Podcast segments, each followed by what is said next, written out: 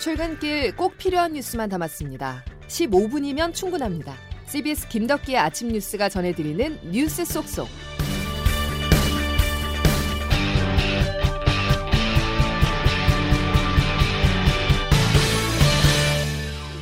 여러분 안녕하십니까? 3월 19일 김덕기 아침 뉴스입니다. 안전성 논란이 일은 아스트라제네카의 코로나19 백신에 대해서 유럽 의약품청이 명확한 결론을 내렸습니다. 안전하고 효과적이라는 판단인데요. 이 같은 긍정적인 조사 결과가 나오자 독일과 프랑스, 이탈리아는 곧바로 접종을 재개했습니다. 첫 소식 장성주 기자입니다. 유럽 의약품청 EMA는 오늘 명백한 과학적 결론이 나왔다면서 아스트라제네카 백신이 혈전 유발 위험을 높이지 않는다고 발표했습니다. 백신 접종으로 얻을 수 있는 이익이 부작용을 유발할 위험보다 훨씬 크다고 설명했습니다. EMA는 영국과 유럽에서 백신을 접종한 2천만 명 가운데 혈전이 혈관을 막는 색전증 발생 사례 469건을 분석했습니다. 이런 수치는 일상생활에서 발생할 수 있는 색전증 위험보다 낮은 수준이라고 강조했습니다. 다만 매우 드물지만 백신이 혈소판 감소증과 관련이 있을 수 있다고 덧붙였습니다. 다중혈관 혈전증과 뇌정맥 혈전증으로 숨진 사례가 모두 9건이었는데 특히 대부분이 55세 이하의 여성이라고 분석했습니다. 앞서 예방적 차원에서 백신 접종을 중단한 최소 13개의 유럽 국가 가운데 프랑스와 스페인, 이탈리아는 EMA의 권고에 따라 백신 접종을 재개했습니다. 한편 영국 보건당국도 오늘 성명을 통해 아스트라제네카 백신 접종에 문제가 없다고 발표했습니다. CBS 뉴스 장성주입니다.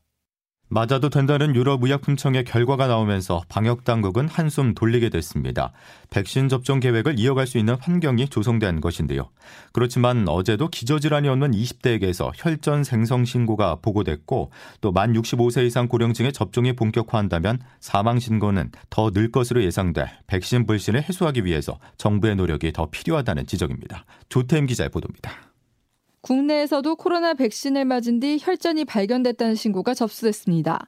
접종자는 코로나19 대응 요원인 20대 남성으로 아스트라제네카 백신을 접종한 뒤 심한 두통과 오한, 구토까지 이어지자 MRI 검사를 진행했는데 혈전이 발견된 겁니다.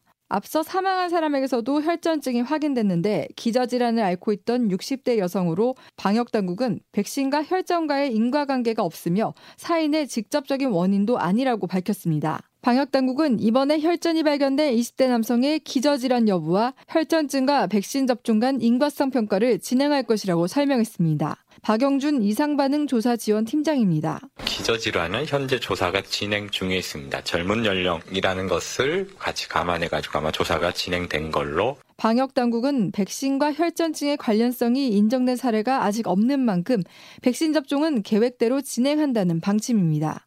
이런 가운데 만 65세 이상의 요양병원 시설 입소자에 대한 아스트라제네카 백신 접종이 다음 주부터 시작됩니다. 방역 당국은 고령층 접종이 본격화되면 사망 신고는 더 늘어날 수 있다며 앞으로도 보고되는 사례에 대해 투명하게 조사하고 공개하겠다고 강조했습니다. CBS 뉴스 조태임입니다. 교육부가 다음 달부터 보건교사와 특수학교 교사, 초등학교 저학년 교사들이 백신을 우선 맞을 수 있도록 하고 고3 수험생과 담임교사들도 수능시험 전에 코로나 백신 접종을 완료하겠다고 밝혔습니다. 정종철 교육부 차관의 말 한번 들어보시죠. 고3 선생님들 그리고 이제 학생들도 수능 또 수능 이전에 그 대학 전형 일정 등에 맞추어서 좀 접종이 가능할 수 있도록 고3 담당 교사 등은 여름 방학 중에 접종이 시작될 수 있도록 방역 당국과 지속적으로 협의하고 있습니다.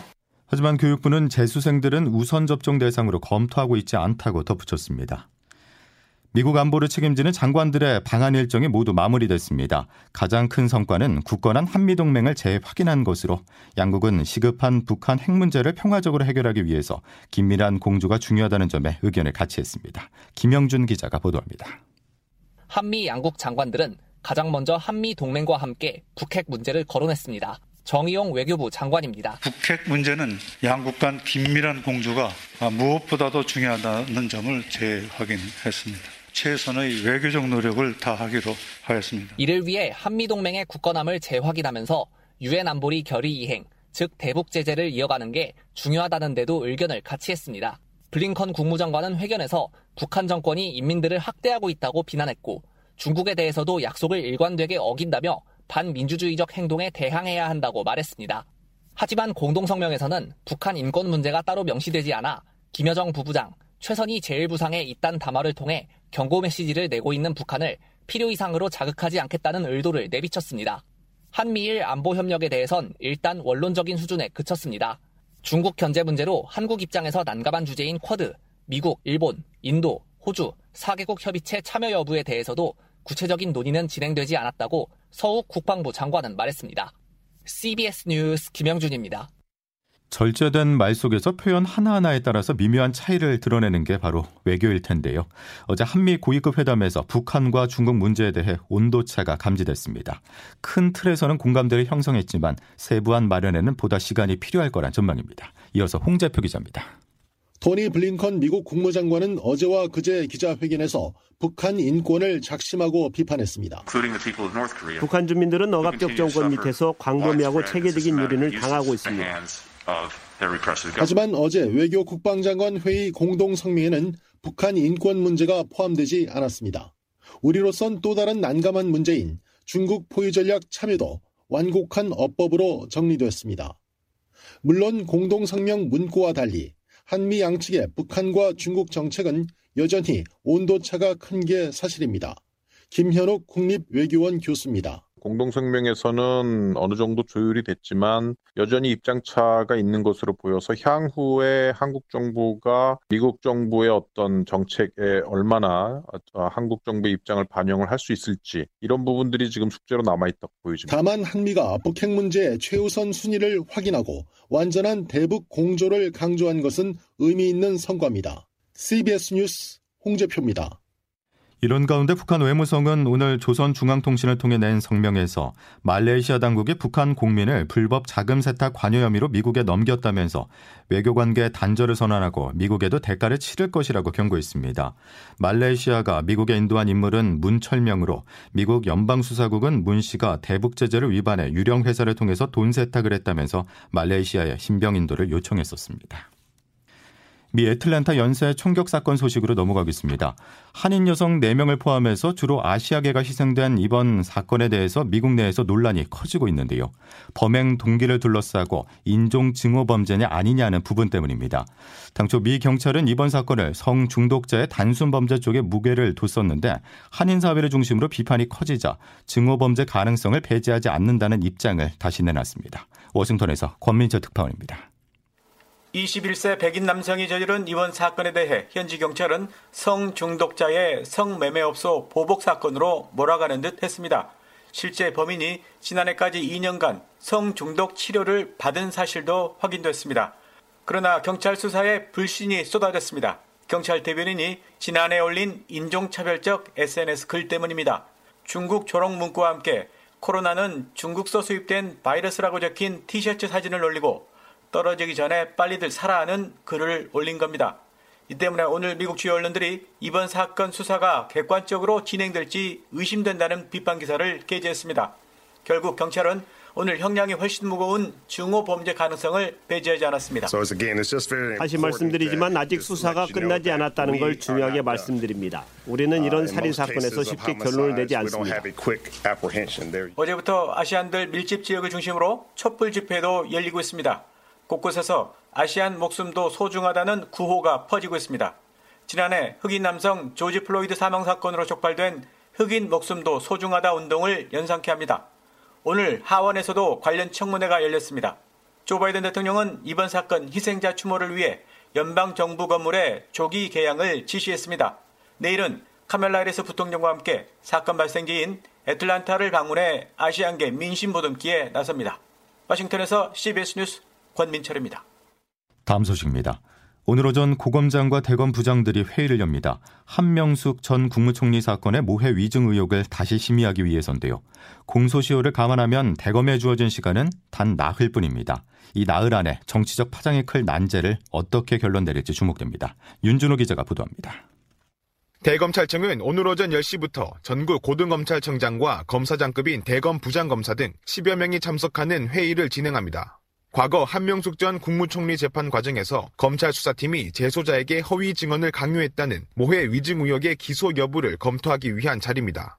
앞서 대검은 이번 사안에 증거 부족을 이유로 무혐의 결론을 내렸지만 사건을 조사해온 이문정 연구관 등이 반발하면서 그제 박범계 법무부 장관이 재검토를 지시하는 수사 지휘권을 발동했습니다.